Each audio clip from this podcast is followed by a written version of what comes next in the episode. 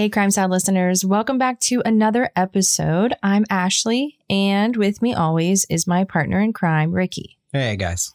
Hey, so we'll make this quick for you this week. Our patron this week is Danielle. Thank you so much, Danielle, for supporting our podcast. There wasn't a lot of time in between episodes this week. No, it was a very short week. But this is like one day, one day patron.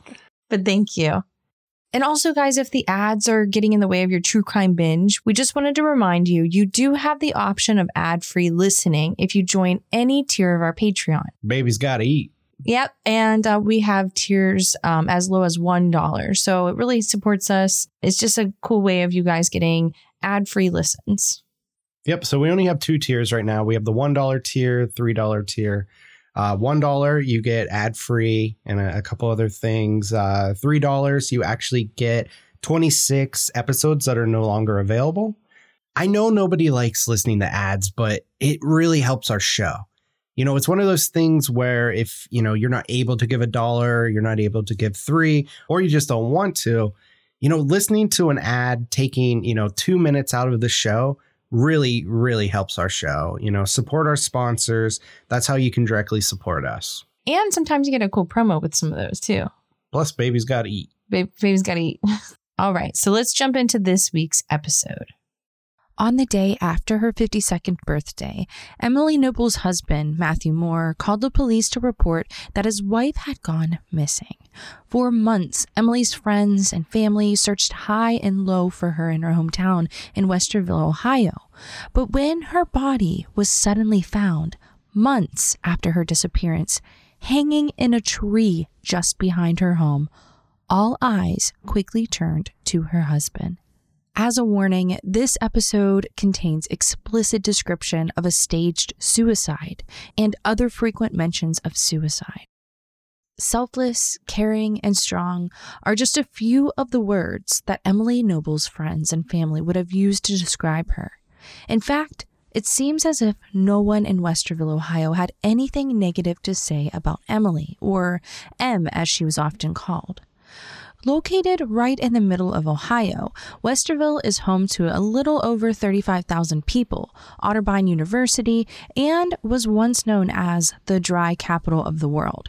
In fact, up until 2004, Westerville was one of the last remaining cities who still prohibited the sale of alcohol. This was in part due to Westerville being home to the Anti Saloon League, a group that spearheaded the prohibition movements in the beginning of the 20th century. Born in 1968, M had spent most of her life in Westerville, where she had worked at a Medicaid office. While she had worked there for over a decade, she had a real passion for photography, nature, and people. She loved to be outside and would frequently take walks to see the sunrise, hike wooded trails, and photograph all of the beautiful landscapes she saw. As an adult, Emily moved around a bit, but always stayed in the Westerville area. She spent some time living in the continent, an apartment complex that was, at the time when she was living there, having a small raffle every month where a tenant could win some money. When Emily won, she gave away the money to someone she thought needed it more even when her friends thought she could use it. For M, she was all about helping others. She would check in with folks, even when she didn't know them well, to make sure that they were doing okay and to see if she could help them. Emily was incredibly kind hearted and outgoing, which led her to being quick to make friends. Because she was so open and full of love, it wasn't hard for anyone to love her back. Emily was married twice in her life. Her first husband was Mark Farmelo, a rock and roller who went by the stage name Lupus. He played for two pop bands, Pika Huss and Ethnothongs. Mark and Emily got along great, and by all accounts, he was the love of her life. However, he unexpectedly committed suicide in the fall of 2011, and Emily was understandably beyond devastated. For years, she mourned the loss of her first husband. She moved out of their shared apartment and into a new home, trying her best to cope with Mark's death. After several years, M finally felt like it was time to try and date again. She created a profile on Plenty of Fish, an online dating site. It was through this website that she first began to talk with Matheau Moore. Matt was a few years younger than Emily and was living in Las Vegas when they met around 2016. Matt had been previously married but had been divorced for the last 10 years. He and his ex wife Lisa had remained amicable though since their separation. Like Emily, Matheau was no stranger to painful losses. His firstborn child had died very young, many years earlier of unknown causes. For a couple years, Em and Matt's relationship was on and off again. Matt focused on caring for his youngest son, Joey, who was struggling in school, and they lived in different states. But by 2018, things were going well, and Matt moved to Westerville with Joey. Matt hoped that Joey could find a better education in Ohio and was ready to move his relationship with Em forward. In 2018, they surprised everyone by getting married at the courthouse during their lunch hours. Afterwards, Matt and Joey moved into Emily's condo near uptown Westerville, just off the county line road. While she had no children of her own, Emily loved Joey dearly and treated him as if he was her own. Though Emily seemed quite taken with Matt, her friends were quite shocked by the relationship. Emily was a no neat freak, while Matt always seemed a bit more grungy and unkept. After they were married, Matt became much more possessive over Emily, so much so that she became isolated from her friends. In the moments when the couple was together with Emily's friends, family, or coworkers, they often noticed that Matt would talk down to her and speak in a dominating manner. Once he moved in, Matt insisted that Emily take down the art she had put up in her condo, most of which were photographs she had taken herself. What people often found most strange, though, was that he wore the wedding ring of Emily's first husband who had taken his own life. While they lived together, Matt did little to contribute to their shared living space, and Emily quickly became the primary caretaker for Joey. By 2019, after living in Ohio for a year or so, Joey wasn't doing much better in school, and he had been diagnosed with schizophrenia. Joey needed help beyond what Emily could provide, but Matt refused to get him any help at all. One of Matt's friends recalled that he had even said that he was done with Joey and that he was beyond help. In the summer of 2019, while Emily was out of town, she received a phone call from Matt. He told her that Joey had been found dead, hanging from a tree in the park. It was suicide. Now attempting to cope with the loss of two people she loved to suicide, Emily struggled with her grief, but she tried to stay positive as much as she could. Emily and Matt more frequently went out in Westerville to keep busy, and they spent some time hiking and foraging in nature. From the outside, some people believed the relationship was great, but others had their concerns about how happy Emily was in her marriage. Some even speculated that she was planning on leaving him. On the night of May 24th, 2020. Em had a reason to laugh and be joyful. It was her 52nd birthday. Emily spent the day with Matt and they celebrated with dinner, drinks, and bar hopping. Given that the next day was Memorial Day and they both had the day off, Matt decided to sleep in. When he awoke around 10 a.m. the morning of the 25th, Emily wasn't in bed. It wasn't unlike her to get up before him. She loved to go on walks in the morning and get pictures of the sunrise, but she would always take her phone. Though she wasn't in the house, she had left her cell phone, wallet, keys, and her car was still parked in the driveway.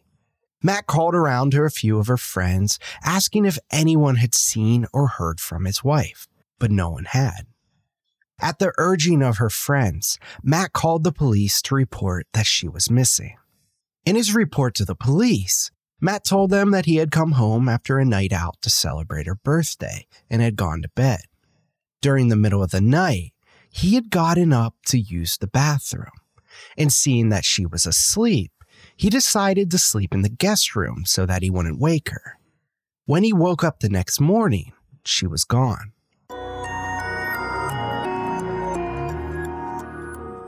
There's big news from your favorite home security company.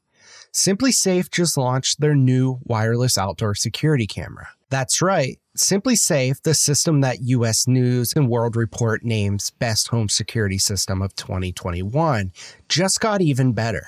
This brand new outdoor security camera is engineered with all of the advanced tech and security features you want and need to help keep you and your family safe. It has an ultra wide 140 degree field of view, so you can keep watch over your entire yard. It has 1080p HD resolution with an 8 times zoom. That means you can zoom in and clearly see things like faces and license plates to capture critical evidence. It has a built in spotlight with color night vision, so you can keep an eye on what's going on day and night.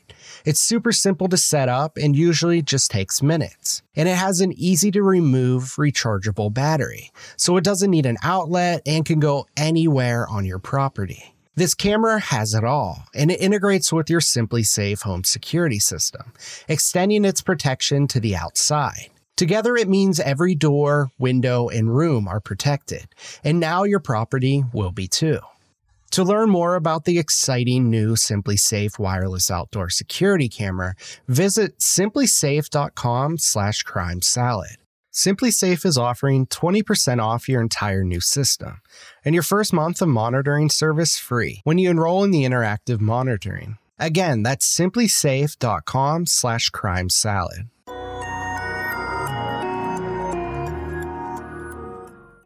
Having to go back out into the world has been an adjustment.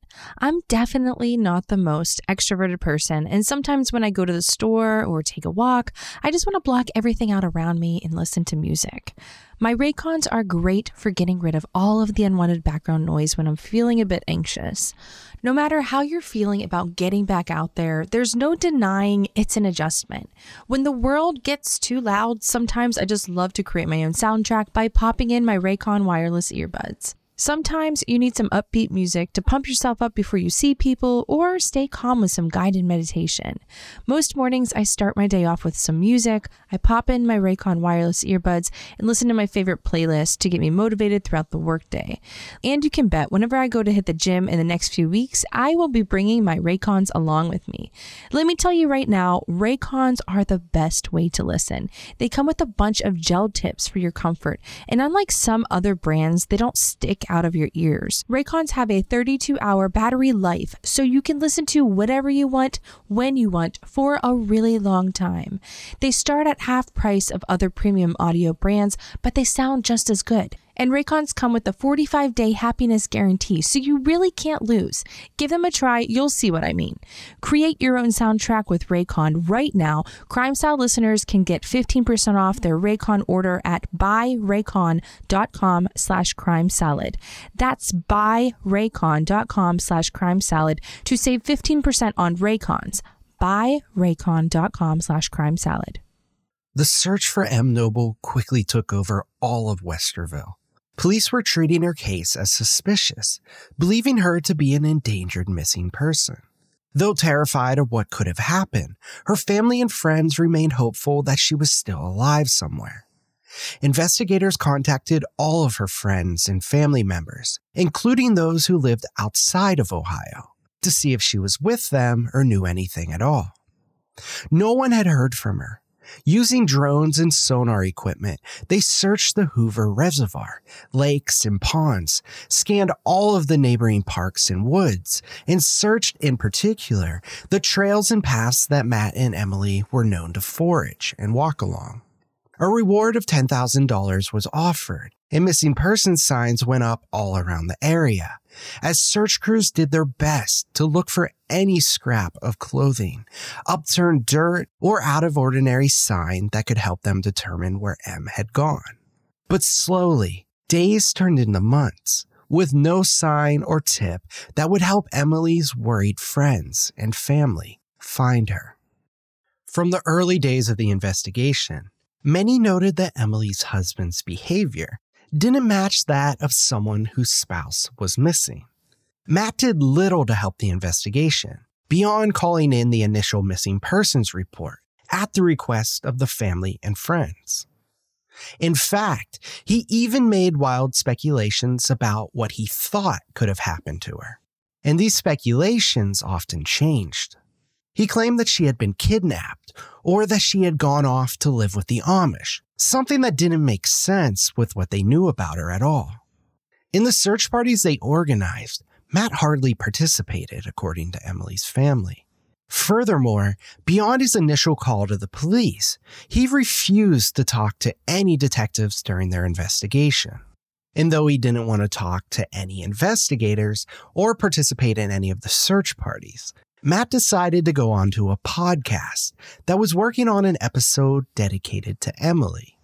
In June of 2020, Matt went on to the Vanish podcast, a weekly podcast that focuses on stories and circumstances of missing people. It seems that it was Matt himself who reached out to have Emily's case featured. The Vanish podcast frequently interviews the family members of missing persons. And so the researchers and hosts typically expect those that they talk to to be working through grief and desperation, understandably so. But Matt's interview was anything but that.